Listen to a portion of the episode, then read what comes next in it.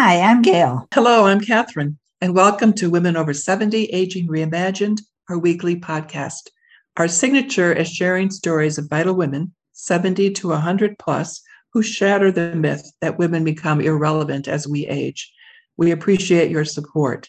Join the Aging Reimagined Circle at womenover70.com and promote your book and books by women and invite us to speak to your organization. And today we are so happy to have in the in the studio with us Vicki Thomas. Vicki, welcome. Thank you, Gail and Catherine. And man, I applaud you guys for recognizing women over 70. I am really happy to be one of those that you are interviewing today. Oh, well, we're very happy to have you. Thank you. So, Vicki Thomas, 76, grew up in rural Wisconsin on a dairy farm. She attended a one room schoolhouse for eight years until high school when her life changed. Entrance into college prep put her on a path that included the University of Wisconsin and speech pathology. Realizing that speech pathology was not for her, she instead got into business and marketing. Fast forward to 2013 when she won a $100,000 Purpose Prize from Encore.org. Nearing retirement, she pursued her purpose, using her expertise to help two veteran nonprofits get on the map by placing national and local media stories about veterans needing housing solutions. Vicki always pursued her passion and purpose in life. She is now helping individuals develop their passion to help them develop their purpose. Today, many individuals search for purpose. Vicki and colleague Joyce Cohn are helping others find it by coordinating conferences, workshops, on site corporate sessions, and one to one meetings.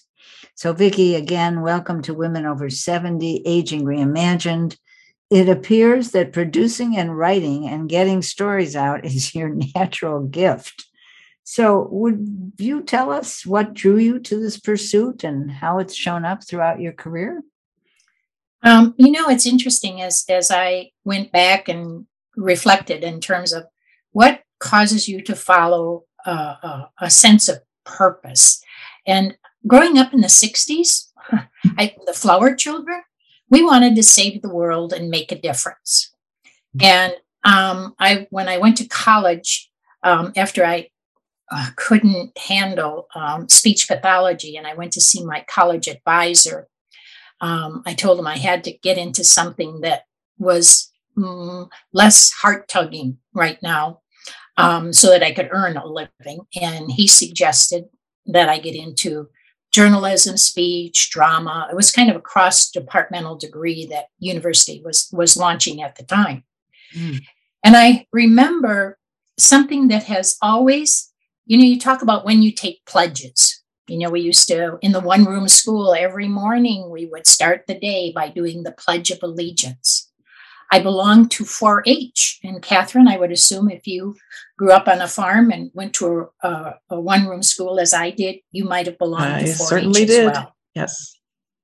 and that pledge, I do. you remember mm-hmm. the pledge that we said? We said, I pledge my head uh, to clearer thinking, my heart to greater loyalty, mm-hmm. my hands to larger service, my health to better living for my club, my community, and my country.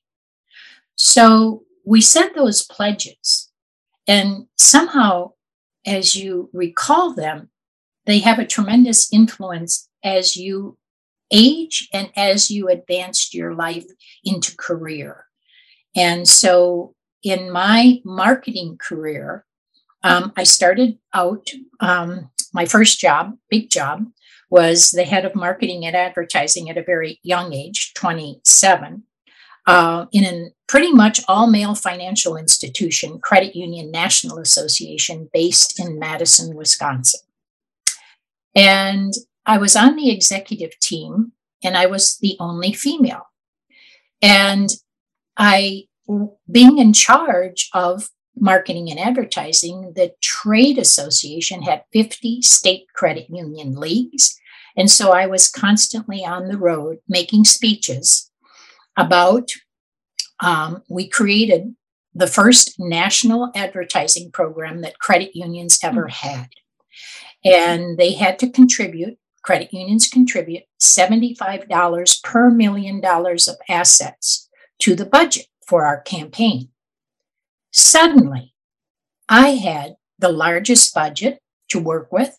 Suddenly, everyone wanted to not what used to be the governmental affairs committee that everybody wanted to be on now they wanted to be on the national advertising program uh, committee and what that did is i would have to write fundraising letters to the nation's credit unions encouraging them to donate their $75 million of assets i had to write ad copy and ad campaign annual reports press releases um, so my writing started in earnest in that organ in that trade organization.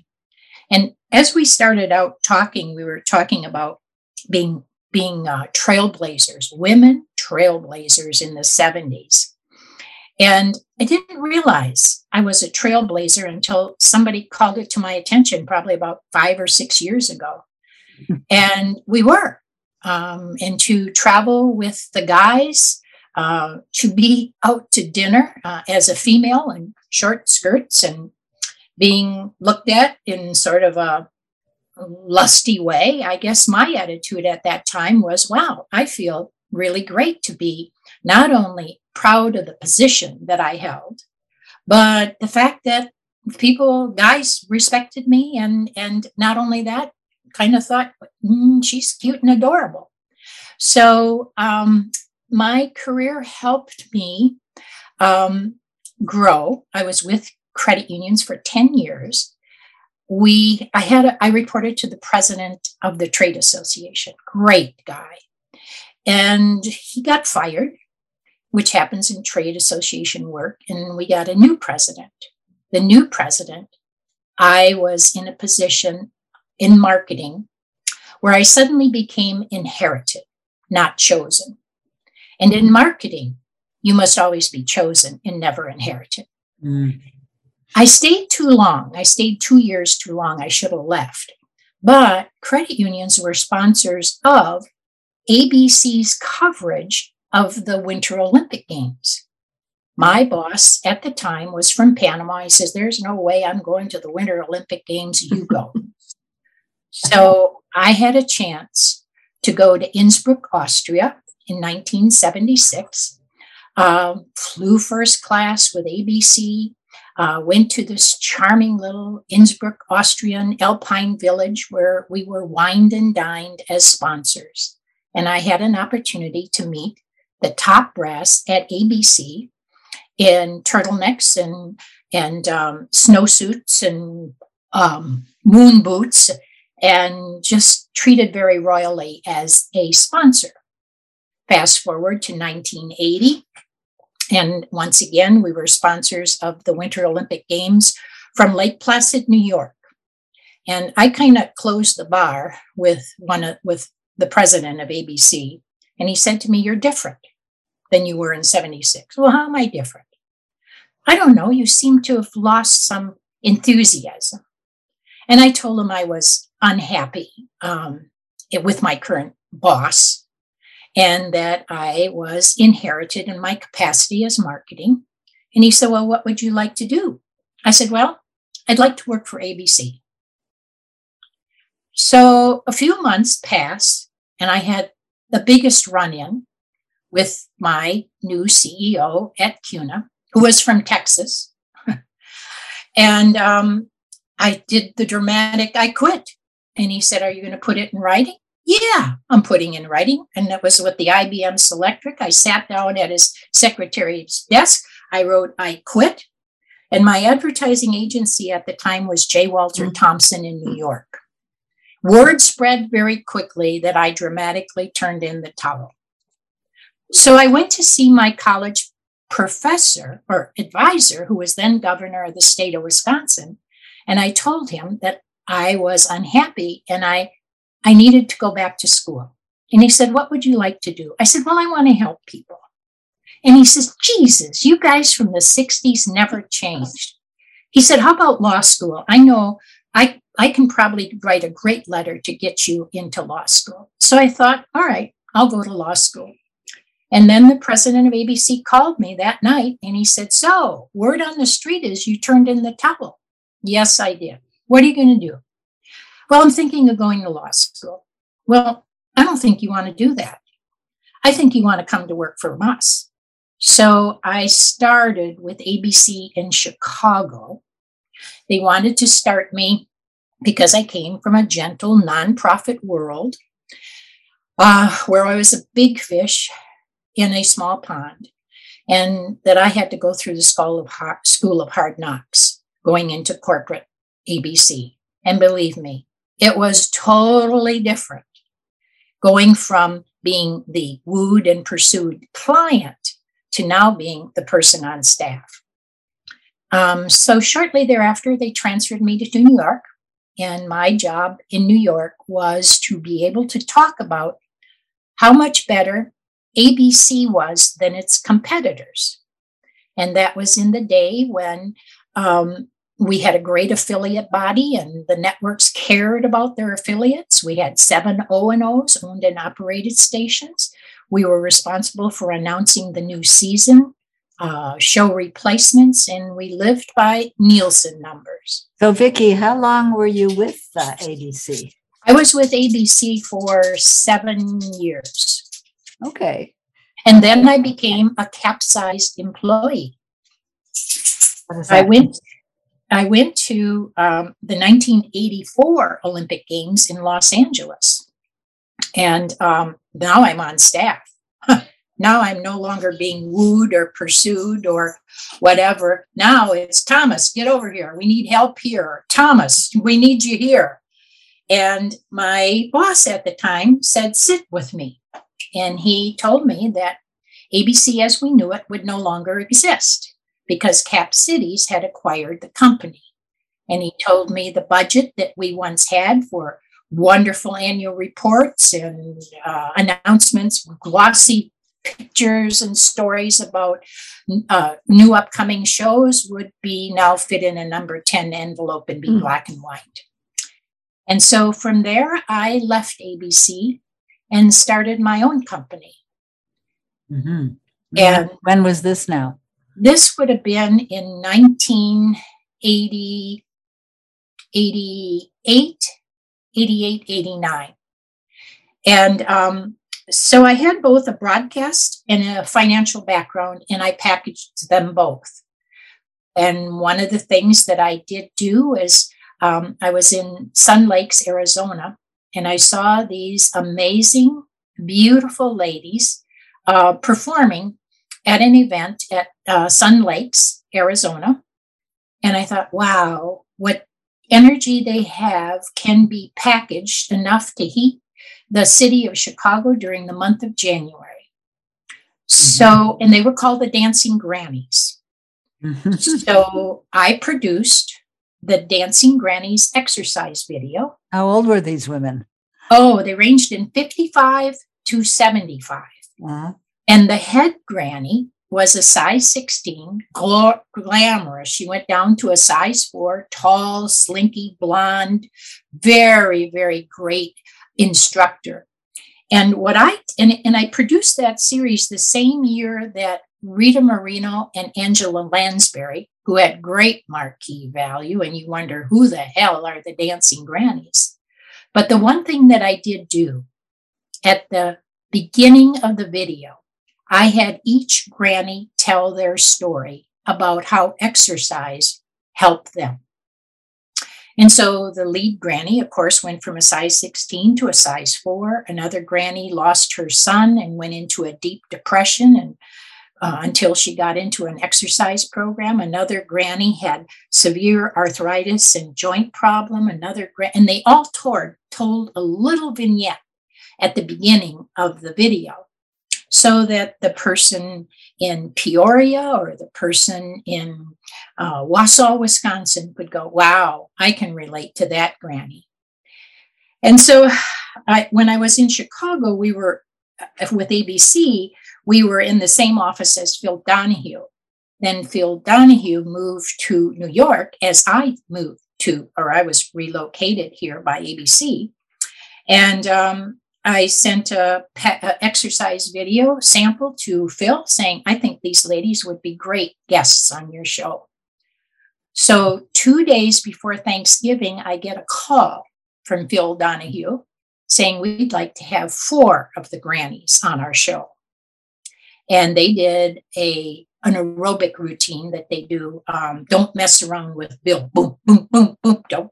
Anyway, um, the you know I'm sitting in the audience, and then the head granny says, "Phil, you know we have an exercise video." And Phil says, "Oh, I bet you do, Beverly." And he holds up the video, and he said, "How do they get this video?" And Beverly says, Oh, send it to Dancing Grannies, Westport, Connecticut. My office was right down the hill from the Westport post office. And that's when you could sell a video for $29.95 plus $3 for shipping and handling. Mm-hmm. That show is syndicated. Mm-hmm. And first, the mail came in a, a tray.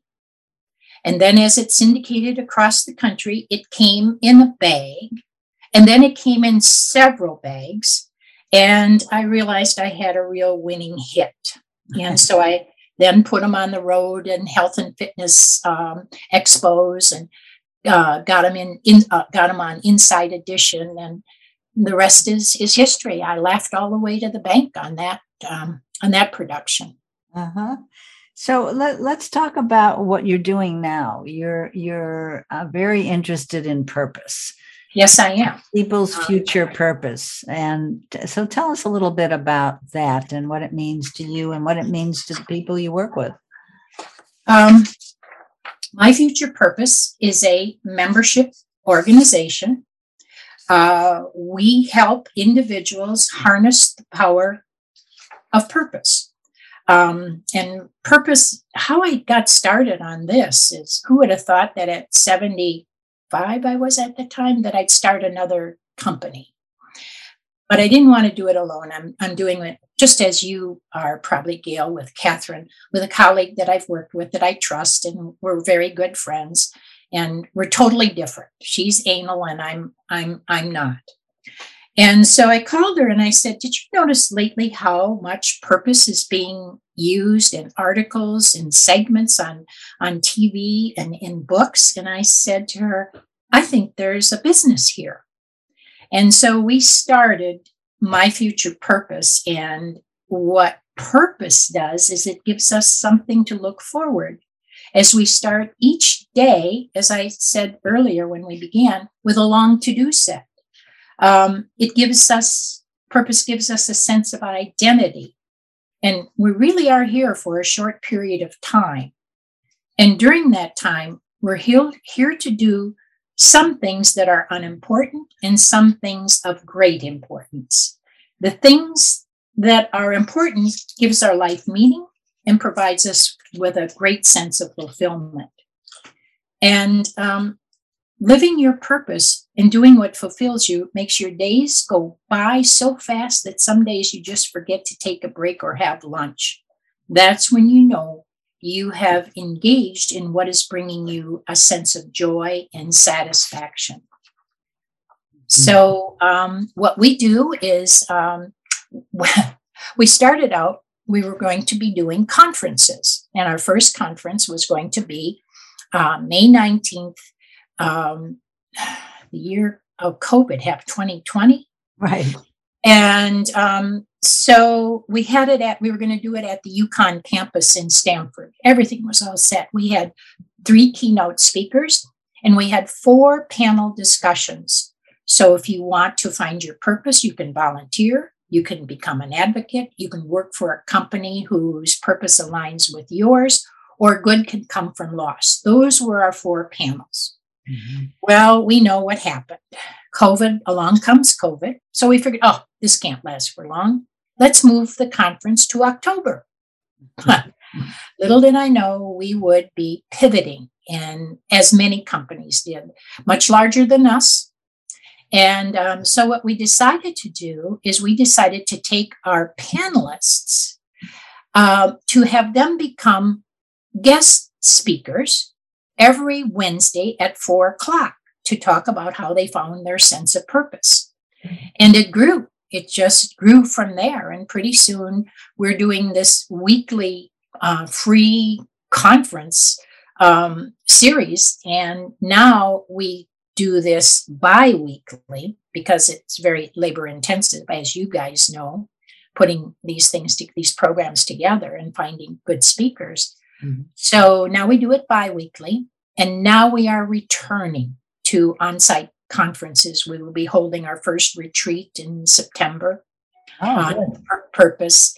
Um, we are we are now we just produced an audio series, four part audio series that's called "I Quit Now What," mm-hmm. and 2021, of course, was the the story that was told repeatedly was about the Great Resignation. So we have four four people on audio who share a whole different perspective on what do you do after you quit your job? Where can you go? What should you look for? So we have a, a, a speaker who is uh, runs the executive mba program. We have a, one cute adorable young lady who actually quit her job and didn't have another job to go to we have uh, Beverly Kaye, who's an international uh, lady who's run an organization called Career Systems. And we have Jason Laritzen, who uh, is a management and human resource consultant. So we've we've expanded. We've decided that there are now six um, elements of purpose, and so we've created workshops that focus on those six elements of purpose. If your desire is to search for your purpose in something more meaningful to do. Mm-hmm. Mm-hmm. Wow. Can you tell us what those six, six elements are? Yes, the first, it's amazing. It starts with the four that we originally volunteering. You can volunteer for an organization. Who knows, it may turn into a full time job or give you an idea about starting your own nonprofit. You can become an advocate. Um, do you believe in climate change? Do you believe in voting rights? Do you, what is something that you want to advocate for? And how far do you want to take that advocacy? Do you want to testify? Do you want to change laws? Do you want to make a difference? you can have um, good from loss. Uh, take, for example, the number of organizations that came after um, um, 9 11. Um, for example, an organization called Heart 9 11 goes all over to, um, to um, uh, help rebuild communities that have been destroyed. And these were firefighters and policemen who were on the pile on 9 11 uh, or Sandy Hook, all the good that came from that. Or you can work for a company whose purpose aligns with yours. How do you find that company? What company has a purpose? You can have a hobby or a special interest. Um, what's the sixth one? Um, volunteering. I can't remember right now what our sixth one is, but that is um, what our six elements of purpose are. Mm-hmm. Mm-hmm. Yeah, very nice. Very nice. So, so Vicki, uh, you know, you're 76 now and all. Do you do you think about aging at all? What is your what are your thoughts about it? Well, I do think about aging. And you know, certainly my journey um, has been met with uh, I'm a two-time cancer patient, one breast cancer and one cancer that was extremely rare. In fact, I was told that I had my cancer had a three to five year survival rate, and um, um, I'm in year four of that three to five years. Um, I think aging is an extraordinary process where you become the person you always should have been. Mm. That's something that I wish I had said, but David Bowie, David Bowie said it. um, and in my aging, it's like I don't feel different. I oh sure, the knees are and the knees are creaky and the joint, you know, when I stand up, I have to put my hand on the kind of the roof of my car as I strap, you know, I don't want to look like it was difficult getting out of the car. I just put my hand on the roof, kind of look around like I'm looking for somebody. but what I'm really doing is stretching my stiff joints out. Um, and I am not done yet. And there's much more to give and that I want to give. And at a point in time where I want to continue to help individuals learn from the experiences that I have had and that my colleague Joyce Cohn have had as they search for their purpose. And I have no desire to sail off into a sunset um, or walk hand in hand with my husband on a beach, which we do do. Um, my thing is carry me out on a flip chart because I'm going to go to the very end here. So, are you currently living in New York? No, I live in Connecticut. Oh, Connecticut. Um, and uh, which was when ABC relocated us. It was interesting. I was told like where I should live uh, by my that I should. We were my husband and I were sailors, and of course we thought, well, what a great place live in Long Island. And they said, you want to get caught in a moving parking lot? And I thought, okay, um, you know. And, and then it became when you move from Wisconsin to Fairfield County I mean, are you going to live in a, like a doghouse or a what? Because that's about all we could afford coming from that area. But thankfully, I had a corporate um, move and a corporate relocation where ABC paid a lot of my expenses and um, enabled us to be able to live in Fairfield County. Mm-hmm. So, I, I understand that you have a hundred year old mother. Yes, I do. She turned 100 on February 4th. She is a centenarian. Um, she is um, a most pleasant person. Um, um, I'm very blessed with that. But there is part of caregiving. You know, it's interesting. Learning social media uh, is, has been a real challenge. So I took Joyce and I took this program from LinkedIn about how to go viral on LinkedIn. Mm-hmm. And it said you should be authentic, you should post frequently, you should not always be selling. So I figured, all right, I'm going to rise to that occasion. I'm going to post every week. So my first post was I put a picture of my mom, and then I said, Am I a terrible person for turning caregiving love into caregiving hate? Oh my God. I bet. Did, did I stir up a hornet's nest? So there was one of two ways people responded. How dare you? You should be grateful you still have your mother with you. I lost my mother, and I got all the stories of individuals who lost their mothers and missed them dearly. Then I got the other side. Thank goodness somebody is saying what we have felt oftentimes as caregivers. Mm-hmm. So she lives with us at home, um, and her activities of daily living are increasing in terms of my duties uh, we do have home health care. And um, so I um, do I consider myself blessed? I guess, since I'm an only child, this is my only mom, but I also feel it's reached the point of a burden. Mm-hmm. And that is why I do not want to live to 100. Mm-hmm. Well, you have a very interesting life, Vicki, and we so appreciate your sharing it with us. Thank you for being on Women Over 70. Oh, thank you both, uh, Gail and Catherine, for what you're doing because used to be women over mm-hmm. 40, and this is what the new 50 looks like. And I love the fact that you can be vibrant and vital and and on the go and starting new things at age 70. And congratulations to you both for recognizing women over 70. Thank you. Thank you, Vicki. Thank you. And listeners, subscribe to our podcast and leave a review. Visit womenover70.com to access all of our episodes and easily search by name or category. You can join us the first Tuesday of each month to enjoy programming beyond the podcast, hosted by Aging Reimagined Circle. Membership information is on our website, www.womenover70.com. And we'll see you next Wednesday on Women Over 70 Aging Reimagined.